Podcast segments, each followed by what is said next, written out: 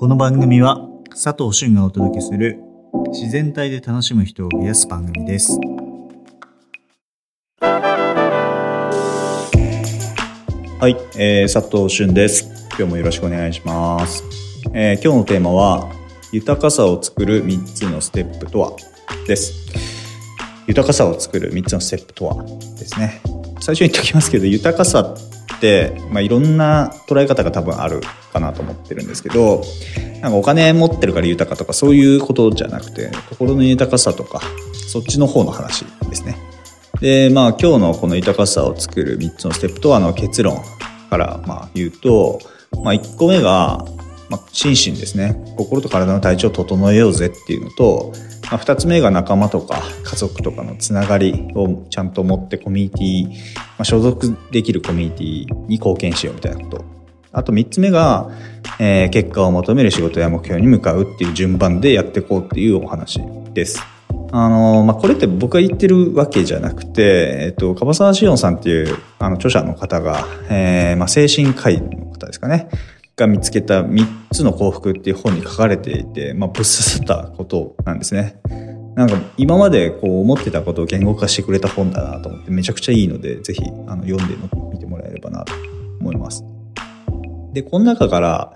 えーまあ一つだけ抜き出して、こう、ラジオ、まあ、ポッドキャストとしてレビューさせてもらおうかな、みたいな感じです。で、まあ、まずこの本で言われてるのが、3つですね。これ3つあって、えーセロトニン的幸福っていうのがあって、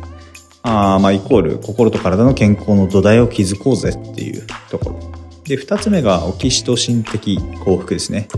まあ、これが、えー他者との交流とか関係から生まれる幸福ですね。で、3つ目がドーパミン的幸福って言って、まあ、ドーパミンって皆さん結構聞いたことがあるかなというふうに思うんですが、えー何かを得たりとかですね、達成することによって得られる幸福みたいな感じで定義されてます。日本の働き方ってこれ逆だなと思うんですよね、順番が。ドーパミン的幸福から目指してる。要は達成ですね。お金を稼ぐとか、えー売り上げをめっちゃ上げるとかから求めすぎてて、えーまあ家族のですね、とか友達とかのつながりがおろそかになって、最後体壊して何もできなくなるみたいな流れだと思うんですよね。今までは。まあコロナ前とか特にそんな感じだったのかなと思うんですが、まあこれ逆だよねっていう話ですね。あの、まず、まあ、心身を整えるって感じですね。体と心が、えーハッピーとか健康じゃないと、まあ何やるにもベースなんで、まあここの土台しっかりしないとダメだよね、といったのが1個目。で、その次につながりを持つですね、コミュニティとか、えーまあ僕で言えば家族がいたりとか、オフィスの仲間がいたりとか、えーオンラインサロンの仲間とかですね。あとは、まあ、商工会議所青年部とかにも入らせてもらってるので、まあ、そこのコミュニティとか、まあ、バスケットとか、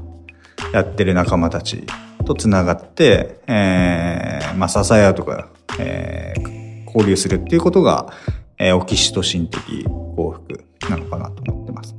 要は、まあ、体の物理的な安定と、まあ、健康であれば安定するっていうことなんですけど、あとは、まあ、心理的な安定ですね。そのコミュニティに所属しているとか、えー、なんかあったら助けてもらえそうとか、っていうのがあった上で仕事などの成功を目指した方が幸せになれんじゃねえのみたいなお話です。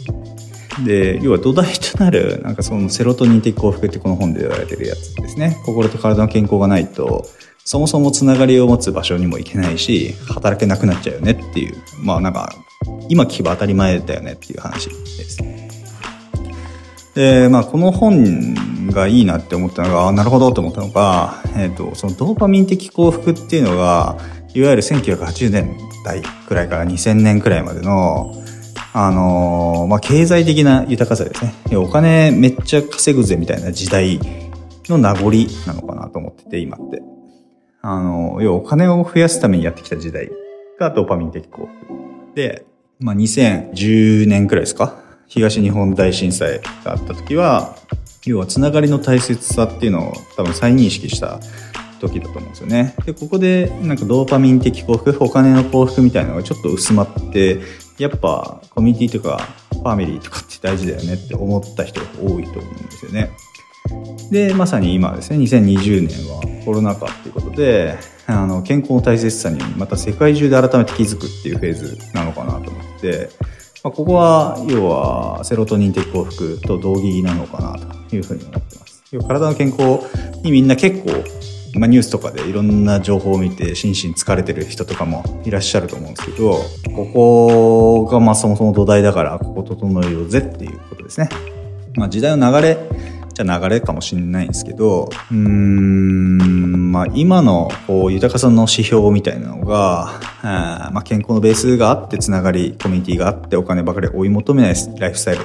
とかの方が多分豊かなんじゃないかなって僕は今思っています。多分違う人は全然いると思いますが、そうですね。もちろんお金があったらいろいろですね、ショートカットできたりとか、まあ便利なんで必要なツールだなとは思います。えー、こう、マズローの5段階欲求とかの話とも、これちょっと似てんなと思ったんですけど、そもそもマズローの5段階欲求ってこう、一番下から、えー、生理的欲求ですね。生命維持したいとか。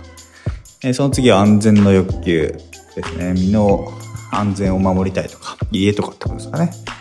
で、三つ目が所属と愛の欲求ですね。まあ、他者と関わったり、集団に属したいとかですね。で、四つ目が承認欲求。で、自分をこう他者から見てもらいたいとかっていうことですね。で、最後が自己実現の欲求って一応定義されてて、うん、自分のこう能力を創造的にしたいなとか、思考な体験をしたいっていうことで一応定義されてるんですが、こういうピラミッド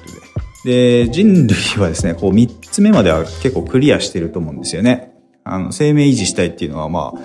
あ、なんかこう、農耕がこう発展して食べるのに今実は困ってないんですよね。とても長い時間をかけてこういう状態になったと思うんですけど、要は、まあ、世界の穀物生産量って毎年26億トン以上って、まあ、ちょっと桁がよくわかんないですけど、あの、在庫があるから実は、うん今世界ではこう全ての人が十分に食べれるだけあの食料って生産されてるけど行き届いてないみたいな課題があるんですよね。だからまあこう生存の欲求みたいなマズローの5段階欲求の下の方の3つ目くらいまでは結構達成できてるのにもかかわらずこう生き方とか働き方に不満持ってる人が大体50%くらい、まあ、日本ですけどね約50%くらいいて、まあ、さらにこう自殺する方とかが結構多いってすごいもったいないですよね。こう人類がこう長い間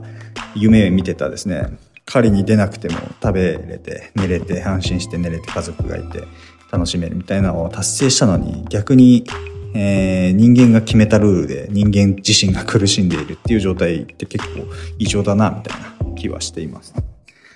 まあ、個人的にはほとんどこう資本主義の仕組みみたいなのによって引き起こされてるかなと思うんですが、まあ当然いいとこもあれば悪いとこもあるんですよね。何をやっても。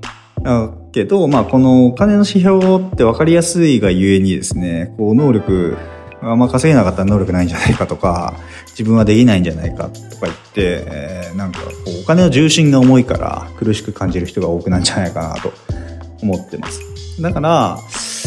豊かさを作る3つのステップとはみたいなタイトルにしたんですけど、えっ、ー、と、今までは、ドーパミン的幸福ですね。要は結果とか成果を求めた時代から、えー、今は本当1ですね心身の体調を整えることがベースで2つ目があのハッピーだなって思えるコミュニティに属してでその上で仕事していくみたいなのがなんか今のフェーズなのかなって僕は思っています。えー、で、まあ僕がやってるそのウェルネスブランドプレインのビジョンにおいてるこのらしさ溢れる世界とはまさにこのことを書いてて、だからこの本いいなと思ったんですけど、個人のらしさが解放されていけばいくほど幸福度みたいなのが上がっていくと思うんですよね。そう、マズローの5段階欲求の一番上みたいなのが、えっ、ー、と、表現できるような人生だと、幸福度って上がるような気がして、だから僕は個人的にそういう人と付き合ってるとかしてると面白いな勉強になるなっていうことがあるし、うん、楽しい時間過ごせるなっていうのを感じているので、だから僕はそう自分らしくですね、本当に我慢しながら生きていくんじゃなくて、自分がこうハッピーだなって思える仕事とかライフスタイルを送ってる人が増えていったらいいなと思うから、プレインでこう、解放できるですね。自分らしさを解放できるようなサービスとか、プロダクトをどんどん作っていければなというふうに思ってるんですけども、これ最後宣伝やんみたいな感じになりましたけど、まあでも本当にそうやって思ってるので、えー、よかったらまあ、プレイも見てください。はい。今日はそんな感じにします。以上です。バイバイ。